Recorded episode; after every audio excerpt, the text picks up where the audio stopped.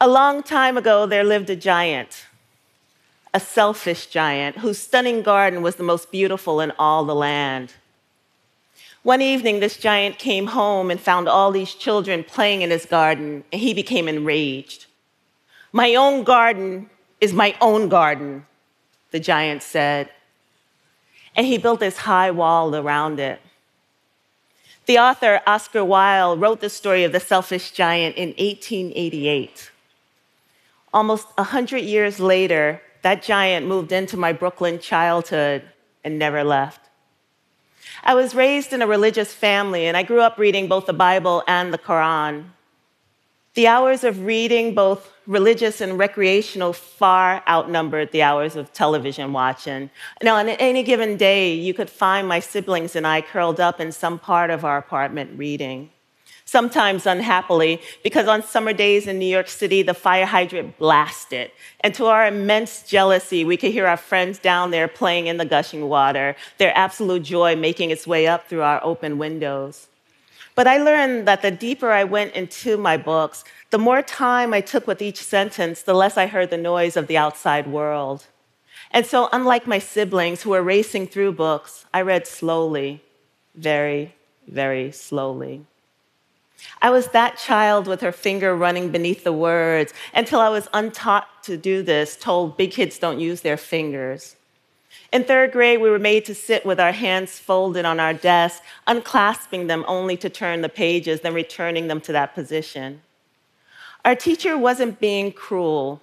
It was the 1970s, and her goal was to get us reading not just on grade level, but far above it. And we were always being pushed to read faster.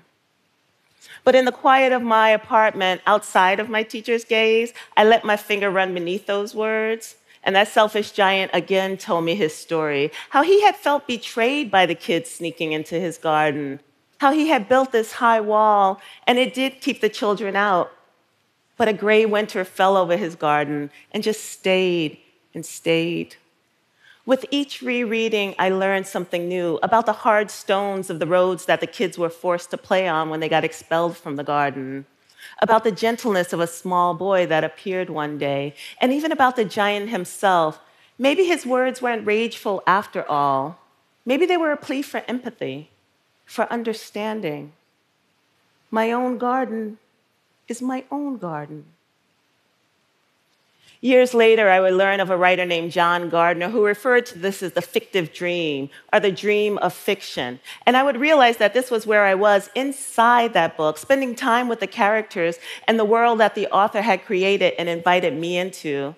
As a child, I knew that stories were meant to be savored, that stories wanted to be slow, and that some author had spent months, maybe years writing them, and my job as the reader, especially as the reader who wanted to one day become a writer, was to respect that narrative. Long before there was cable or the internet or even the telephone, there were people sharing ideas and information and memory through story. It's one of our earliest forms of connective technology. It was the story of something better down the Nile that sent the Egyptians moving along it.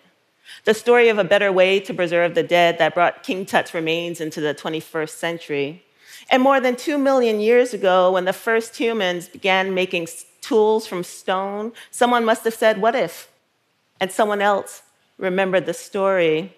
And whether they told it through words or gestures or drawings, it was passed down, remembered, hit a hammer, and hear its story. The world is getting noisier. We've gone from boom boxes to Walkman to portable CD players to iPods to any song we want whenever we want it. We've gone from the four television channels of my childhood to the seeming infinity of cable and streaming. As technology moves us faster and faster through time and space, it seems to feel like stories getting pushed out of the way. I mean, literally pushed out of the narrative. But even as our engagement with stories change, are the trappings around it morph from book to audio to Instagram to Snapchat, we must remember our finger beneath the words. Remember that story, regardless of the format, has always taken us to places we never thought we'd go, introduced us to people we never thought we'd meet, and shown us worlds that we might have missed. So while as technology keeps moving faster and faster, I am good with something slower. My finger beneath the words has led me to a life of writing books for people of all ages. Books meant to be read slowly, to be savored.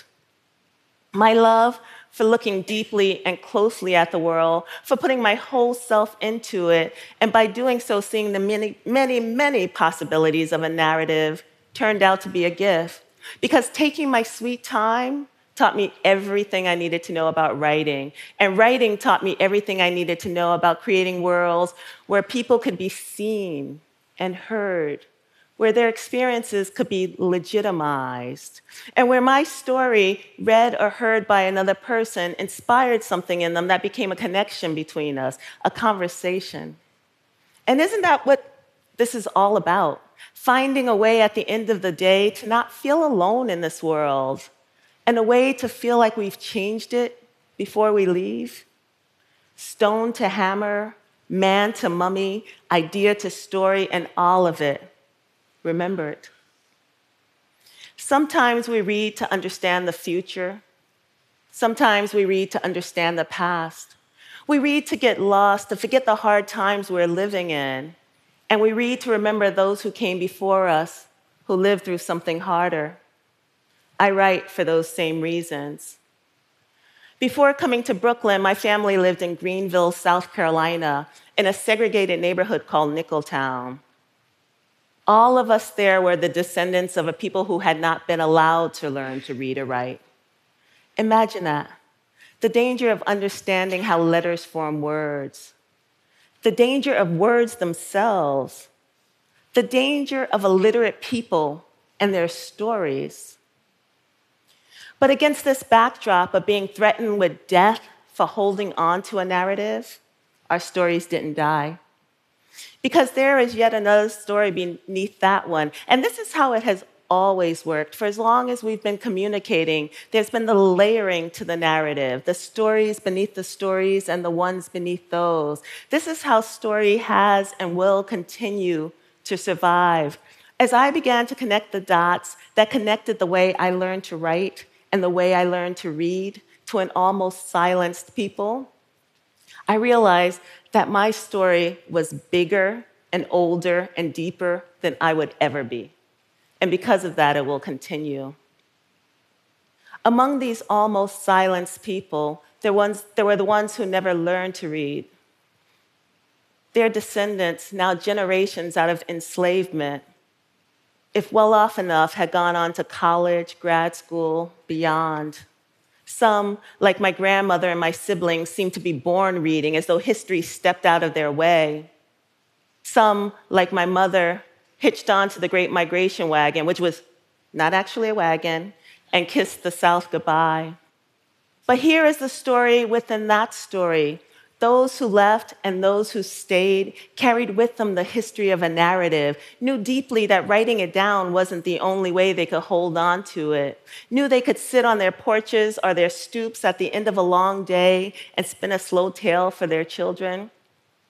They knew they could sing their stories through the thick heat of picking cotton and harvesting tobacco, knew they could preach their stories and sew them into quilts turn the most painful ones into something laughable, and through that laughter, exhale the history of a country that tried again and again and again to steal their bodies, their spirit, and their story. So, as a child, I learned to imagine an invisible finger taking me from word to word, from sentence to sentence, from ignorance to understanding. So, as technology continues to speed ahead, I continue to read slowly, knowing that I am respecting the author's work and the story's lasting power. And I read slowly to drown out the noise and remember those who came before me, who probably the first people who finally learned to control fire and circled its new, their new power of flame and light and heat. And I read slowly to remember the selfish giant, how he finally tore that wall down and let the children run free through his garden. And I read slowly to pay homage to my ancestors who are not allowed to read at all. They too must have circled fires, speaking softly of their dreams, their hopes, their futures. Each time we read, write, or tell a story, we step inside their circle, and it remains unbroken. And the power of story lives on. Thank you.